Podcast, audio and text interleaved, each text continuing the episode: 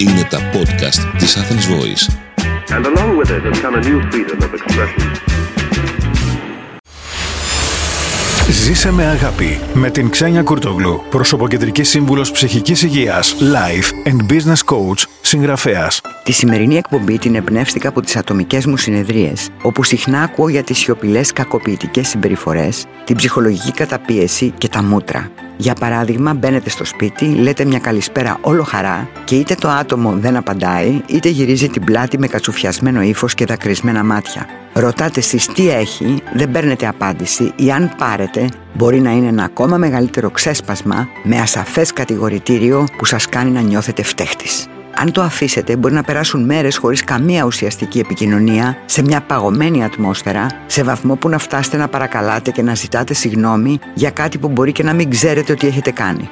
Αν έχετε κάποιον δικό σας άνθρωπο που εμφανίζει τέτοιες συμπεριφορές, θα μοιραστώ μερικές ιδέες, προτάσεις και στρατηγικές που θα σας βοηθήσουν να τις αντιμετωπίσετε αποτελεσματικά και να βελτιώσετε και τις σχέσεις σας αλλά και τη δική σας ψυχολογία. Στο νούμερο 1, συνειδητοποιήστε πως την αδυναμία την έχουν εκείνοι. Συνήθως πίσω από τέτοιες συμπεριφορές κρύβεται αδυναμία του ανθρώπου να μιλήσει ανοιχτά, να εκφράσει αυτό που θα ήθελε ή αυτό που τον ενόχλησε και να δώσει ευκαιρία για μια ολοκληρωμένη συζήτηση που θα μπορέσετε κι εσείς να εκφράσετε την πρόθεση και την άποψή σας και να λύσετε την παρεξήγηση.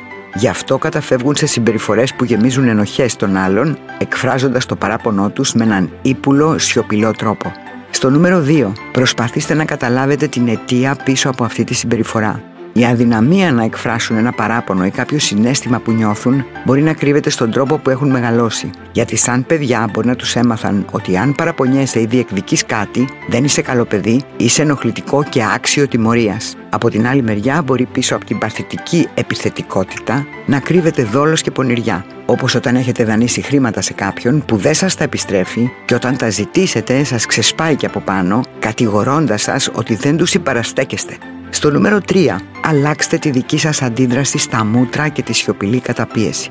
Αν μέχρι τώρα κάνατε ό,τι μπορούσατε για να ευχαριστηθεί το άτομο και ζητούσατε συγγνώμη ακόμα και αν δεν φταίγατε, τώρα αντιδράστε διαφορετικά. Πείτε, πάρε το χρόνο σου, ηρέμησε και έλα να συζητήσουμε ό,τι πρόβλημα έχεις ώστε να το λύσουμε. Δίνοντας χρόνο και μην υποκύπτοντας τα ξεσπάσματα, θα έχετε μια άλλη αντίδραση. Και στο νούμερο 4, πάρτε απόσταση ή απομακρυνθείτε τελείως.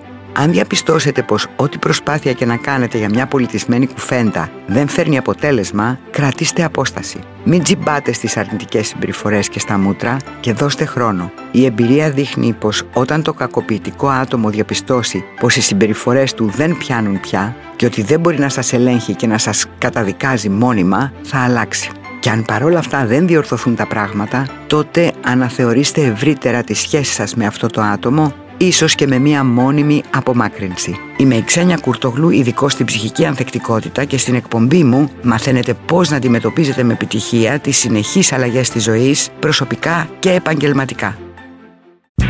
Ήταν ένα podcast από την Athens Voice. Μπορείτε να ακούσετε τα podcast της Athens Voice στο athensvoice.gr και στο Spotify, στο Apple Podcast και το Google Play Music.